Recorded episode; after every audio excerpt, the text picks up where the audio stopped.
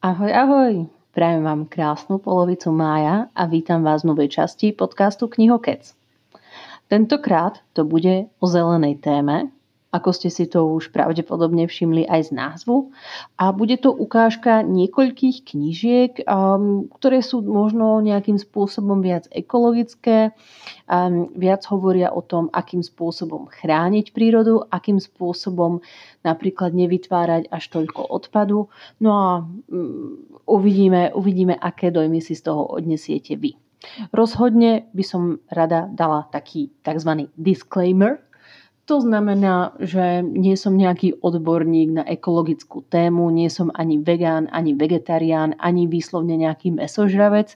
Rada si o tejto téme čítam, rada sa v tejto téme vzdelávam a rozhodne budem veľmi rada, ak mi dáte nejaké ďalšie tipy a odporúčania na podobné knižky pretože si myslím, že mám ešte v čom sa zlepšovať, čo sa učiť, takže budem, budem rada, ak sa mi podarí nejakým spôsobom zveľaďovať svoje poznatky o tejto téme. Super, tak poďme na to. Domácnosť bez odpadu od francúzskej autorky Bay Johnson. Respektíve, Bea Johnson je pôvodom z Francúzska, ale myslím, ak si dobre spomínam, že momentálne už žije v USA aj so svojím mm, americkým manželom a dvomi deťmi. A domácnosť bez odpadu, ako už aj ten názov napovedá, hovorí viac menej o tom, akým spôsobom triediť odpad a čo najviac ho minimalizovať, aby ste produkovali čo najmenej odpadu. Knižka bola pôvodom vydaná v roku 2013 pod originálnym názvom Zero Waste Home. U nás, ho, u nás na Slovensku ho vydalo vydavateľstvo Actuel v roku 2019, takže cca 6 rokov od vydania toho originálu. A čo sa týka toho českého prekladu, ktorý som čítala aj ja, a tak v českom preklade bola kniha vydaná v roku 2016 cez vydavateľstvo People.com. Knižka je zaradzovaná v rámci nejakého žánru do nejakých tematických okruhov, ako je dom a byt, osobný rozvoj a štýl, ekológia, životné prostredie. Ja sa tu nehrajem, že som nejaká ekoteroristka, jasne, takže ak ste niekde napríklad na vlakovej stanici a máte papier od žuvačky a vyhodíte ho do toho klasického odpadu, kde hádžu všetci všetko všetky odpadky, tak vás určite neukameňujem, ale myslím si, že táto knižka je fajn k tej zelenej téme sa trošku naučiť, akým spôsobom triediť odpad, kde čo patrí, aj keď musím dodať, že občas tie normy, ktoré sú v US, sú trošku iné, či už porovnávame Českú republiku, Slovensko, občas sa to líši kraj od kraja, občas napríklad na olej máte výslovne nejaký vlastný odpadkový kôž a sú aj miesta, kde ten odpad sa hádže do klasického toho eh, odpadu, kde hádžete všetko. Takže tie rozdiely tu sú všelijaké, ale rozhodne má kniha rôzne návody a typy. Kniha je veľmi, veľmi logicky usporiadaná, takže postupne prejdete kuchyňa, obývačka, kúpeľňa, aké typy používa konkrétne Bea Johnson a čo mňa výslovne bavilo, je to, že tým pádom, že ona do toho involvovala celú svoju rodinu, tak je to skvelá ukážka aj pre tých ľudí, ktorí sa snažia involvovať svojho partnera, po prípade aj svoje decka. A Bea Johnson nám dokazuje prípad, že áno, je to možné aj v prípade toho, ak máte nejakú rodinu s dvomi vyrastajúcimi deťmi. Takže nie je to iba otázka nejakých single ľudí a miléniálov a generácie Z, ako nám to mnohí takí tí starší ľudia často vyčítajú, že je to iba pre mladšie ročníky. A čo iste napovedá aj vek Bay Johnson, nie je to žiadna nejaká tínka, ani 20-ročná ženská. Bea Johnson sa narodila v roku 1974, takže ak to veľmi rýchlo vypočítam, tak má tento rok 46 rokov. Takže je to dôkaz fakt toho, že aj tie staršie ročníky môžu krásne triediť odpad, starať sa o ekológiu a, a žiť trošku viac v súhľade s prírodou a snažiť sa minimalizovať svoj odpad. Čo sa týka nejakého môjho názoru na knižku, knižku som ohodnotila na 4 hviezdičky z 5. Rozhodne som čakala trošku väčšiu američinu, samozrejme američinu v úvodzovkách, ale vzhľadom na to, že autorka teda pôvodom z Francúzska, tak sa to v pohode dalo zvládnuť. Američinou myslím to propagovanie tej, eh, toho amerického národa, Američania sú najlepší na svete a podobne. Takže tu sa to dalo úplne v pohode zvládnuť. Čo ma tak zaujalo, čo by som možno rada ako nie že vytkla, ale možno spomenula, je rozhodne to, ako Bea popisovala zminimalizovanie veľkosti bytu, kde žila so svojou štvorčlennou rodinou. A ona konkrétne v knižke píše, že bývala v byte, ktorý mal nejakých 300 metrov štvorcových a že sa rozhodla so svojou rodinou to radikálne minimalizovať a zmenšiť, aby jednak mali menej tých vecí, pretože až tak veľa nepotrebujú, aby ušetrili na tých energiách a v podstate čím väčší byt alebo dom, tým viac nepotrebností a zbytočností tak prosím pekne, a Bea Johnson, čo sa týka zminimalizovania svojho bytu, zminimalizovala svoj byt z 300 m štvorcových na 130 m štvorcových a ona to trošku v knižke predávala ako nejaký minibyt alebo proste mini dom. Neviem ako, ako u vás, možno bývate niekde na Praskom alebo Bratislavskom hrade o miestnostiach, ktoré majú niekoľko kilometrov štvorcových, čo sa týka rozlohy, ale ja si osobne myslím, že 130 metrový byt alebo dom v našich končinách je dostatočne veľký pre štvorčlennú rodinu a, a vôbec je to ešte vždy extra, extra veľké. Ale možno je to teda tým, že ja som asi možno väčší minimalista. Kto vie? Určite tam Bea Johnson dávala aj skvelé doporučenia ohľadom toho, ako skladovať v kuchyni, aké zásoby si kupovať, či už v rámci ako kúpeľne, kuchyne, akým spôsobom triedi šatník alebo triedi svoje oblečenie, ktoré nepotrebuje. A mala tam dokonca aj taký zoznam toho, čo má vo svojom šatníku. Čo ma ešte ale zaujalo, bolo rozhodne to, že občas tam boli celkom také bizarné typy, napríklad um, ak si nechcete kupovať vatové tyčinky na čistenie uší, tak um, podľa Behy by ste si mali čistiť uši maličkom. Neviem ako vy, ale toto ma teda úplne neláka. Ale je to um, takisto možná no proste možný spôsob, akým spôsobom si čistíte uši tej poznámky, akým spôsobom skladovať napríklad potraviny v kuchyni. Beata má dosť veľa veľmi dobrých typov. Mňa zaujalo napríklad to, že Bea ak ide na nákup, väčšinou teda chodí do nejakých bezobalo, bezobalových obchodov, tak v rámci toho nákupu nenakupuje tak, že by kúpila napríklad 3 kg ríže, kilo kinoji, um, 5 kg kuskusu a potom ešte aj nejaký bulgur. Väčšinou to robí tak, že v rámci jedného nákupu nakúpi jeden druh napríklad nejakých obilnín alebo nejakej prílohy, čo si potom dáva s rodinou. A takže to znamená, že napríklad v rámci jedného nákupu kúpi 3 kg ryže a to je všetko. Nekupuje ďalšie prílohy. No a potom, keď sa tie zásoby minú, tak ide na ďalší nákup a aby to nejak obmenila, tak v, e, v rámci toho druhého nákupu zase nekúpi rýžu, ale mm, po prípade si kúpi napríklad nejaký bulgur.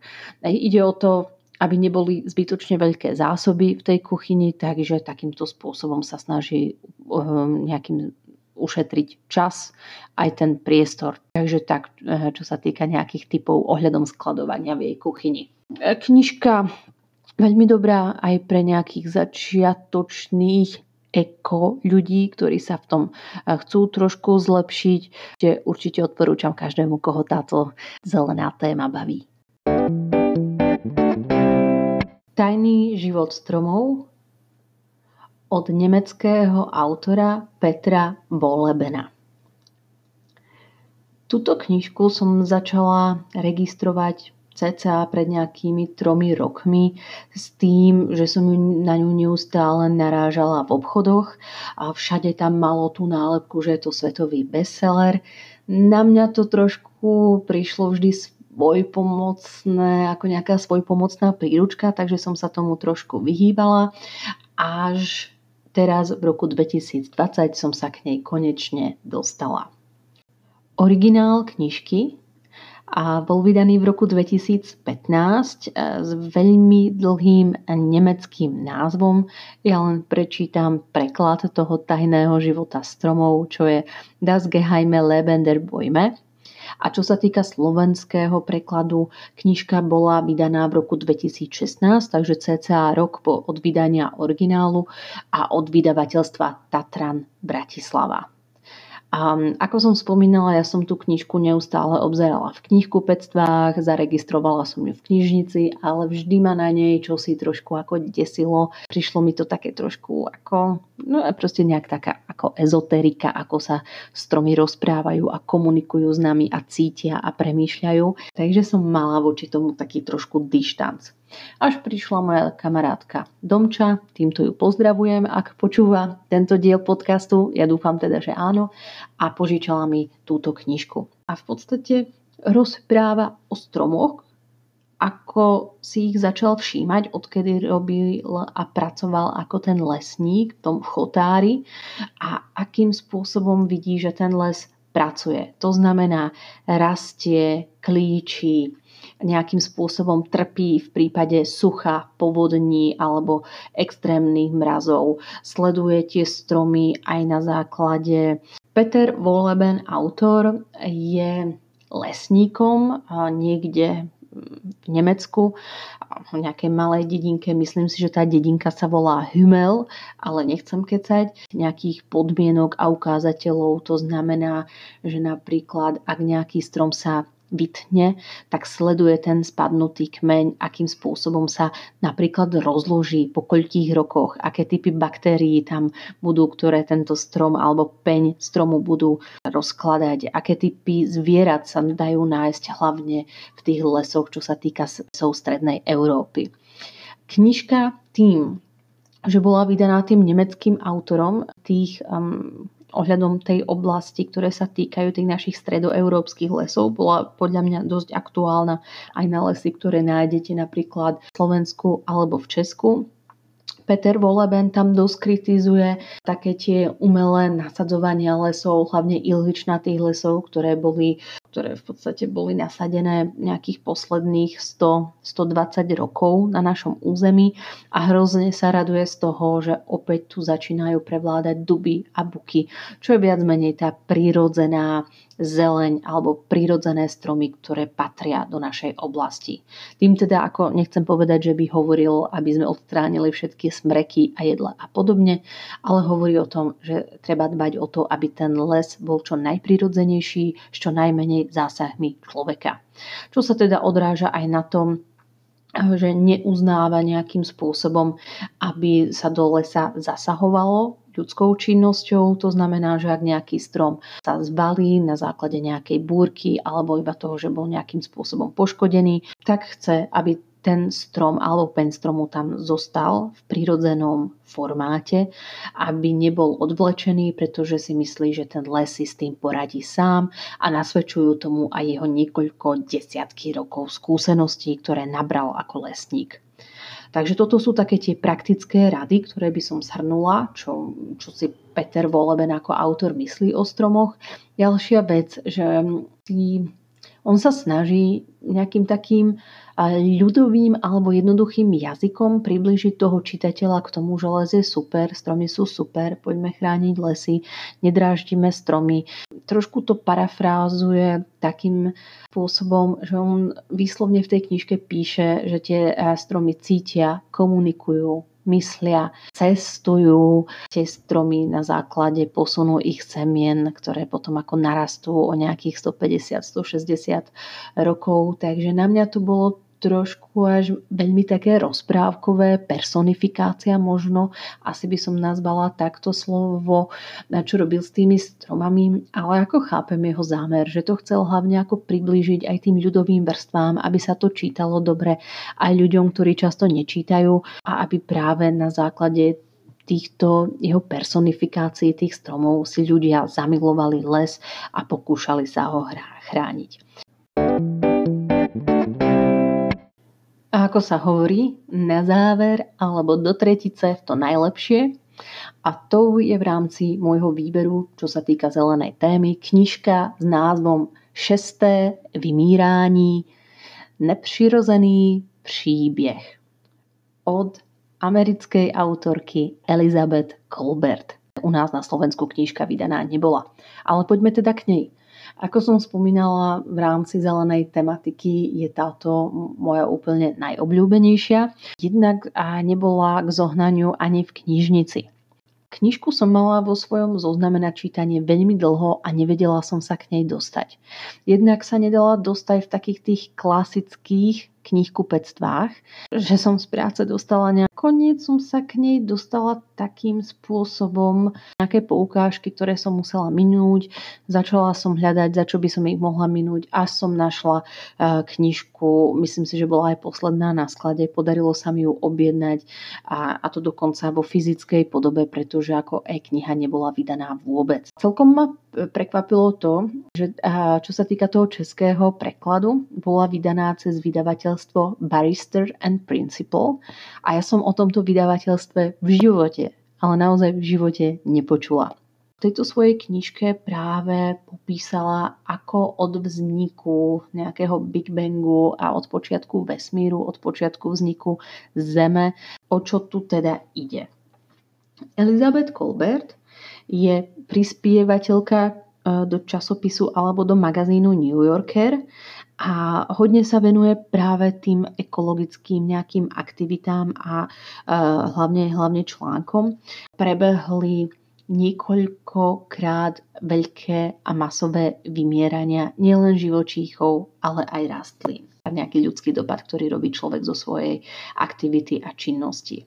Občas je to samozrejme nejaký nechcený dopad, to znamená, že v rámci globalizmu nejaké huby z Európy, z Ázie sa dostali napríklad do Južnej Ameriky. V, Juž, eh, v Európe a v Ázii žaby s tým nemali problém, ale zrovna napríklad v Južnej Amerike tie huby nejakým spôsobom mm, si sadli na chrbáty tých žiab alebo usadili a tie žaby začali vymierať. To isté napríklad huby, ktoré opäť vznikli dopadom globalizmu alebo sa preniesli dopadom globalizmu. Čo sa týka nejakého toho vymierania, Viac menej sa väčšina odborníkov shodne na tom, že ich prebehlo 6. Vymieranie na konci Ordoviku, na konci Devonu, na konci Permu, na konci Triasu a potom vymieranie na konci Kriedy. Takže to je 5. S tým teda že Elizabeth Colbertová chodila počas písania tejto knižky po svete a bavila sa s rôznymi zoológmi, botanikmi, biológmi a mm, sledovala práve úroveň živočíchov a rastlín, ktoré začínajú byť takisto extrémne vzácne, vzácne a takmer vyhnuté. A ona práve tú to vymieranie, ktoré nastáva v dnešných časoch, pomenovala ako to šiesté vymieranie. A čo sa týka toho dôvodu, čo sa stalo, alebo kto je ten dôvod, prečo rastliny a živočíchy vymierajú a je ich čoraz menej a majú problémy, tak um, v podstate ten dôvod je človek. A aspoň som si načítala trošku viac aj o tomto vydavateľstve. Oni vydávajú hodne nejaké odborné publikácie a tak a z rôznych oborov, a napríklad andragogika, antropológia, biológia, evolúcia a podobne, kde sa dostali alebo usadili k netopierim tlupám a netopiere v Severnej Amerike proste začali masovo hynúť. A, takže občas sú to nechcené ľudské dopady práve na tú prírodu. Občas sú to chcené ľudské dopady, to znamená vyhnutie nejakých vtákov, ďalších ľudopov, neandertálca a podobne. Ide o to, že proste človek, človek zabíja všetko, čo uh, vidí a čo chodí a cíti a podobne. No, ale nechcela som prejsť až do takejto nejakej čiernej tematiky táto knižka má nejakých 300 strán, je veľmi čitateľne napísaná, pretože Kolbertová sa nevenuje iba tomu šiestému vymieraniu, ktoré je teraz, ale počas celej knižky cestuje eh, naprieč rôznymi svetadielmi a zle zároveň hovorí aj o histórii opäť z Európy a z Ázie do Severnej Amerike. Kolbertová prevádza jednotlivými epochami kde sa práve predpokladá masový úhyn živočíchov a zle zároveň to prešpikuje popismi a rozhovormi zo svojich vlastných ciest po svete. Takže sa dostanete do Brazília, do Brazílie, do Nemecka a podobne, ale dodáva práve aj historické fakty, akým spôsobom napríklad práve vedci v minulosti začínali skúmať prastaré a vyhnuté živočíchy, takže trošku si opäť načítate o Darwinovi alebo o Lielovi alebo o tom, ako nejaký konkrétne prví archeológovia začali objavovať dinosaurie kostry a akým spôsobom sa to snažili vysvetliť práve na prelome toho 18. až 19. storočia. Knižku hodnotím samozrejme 5 hviezdičkami. Určite, ale musím spomenúť, že knižka nebude pre nejakého laického čitateľa, ktorý, ktorého nebavia čítať od toho cestovania po svete, po nejaké rozhovory, až po nejaké historické fakty. Takže je potreba trošku venovať viac pozornosti tomu, tomu textu. Určite to nebude knižka, ktorú si otvoríte niekde v posteli a budete si ju chcieť čítať iba 5 minút. Odborné texty je treba dávať pozor práve, práve na ten jazyk, štýl, kam vás to uvedie.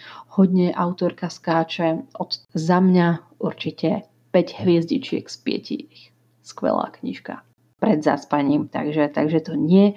A knižka je pre ľudí, ktorých baví ekológia, ktorých baví tá zelená téma, ktorí si o tom chcú e, prečítať a chcú vedieť aké dopady môže mať ľudská činnosť opäť na živočíchov, na rastliny, na celú prírodu. A to sa nebavíme len o nejakých, nejakých suchozemských živočíchoch a rastlinách, ale práve aj na ten život v oceánoch, kde napríklad Kolbertová hodne rieši prekysličovanie tých oceánov a opäť úhyn rôznych koralov, planktónu a toho živého sveta, ktoré v oceáne môžete nájsť.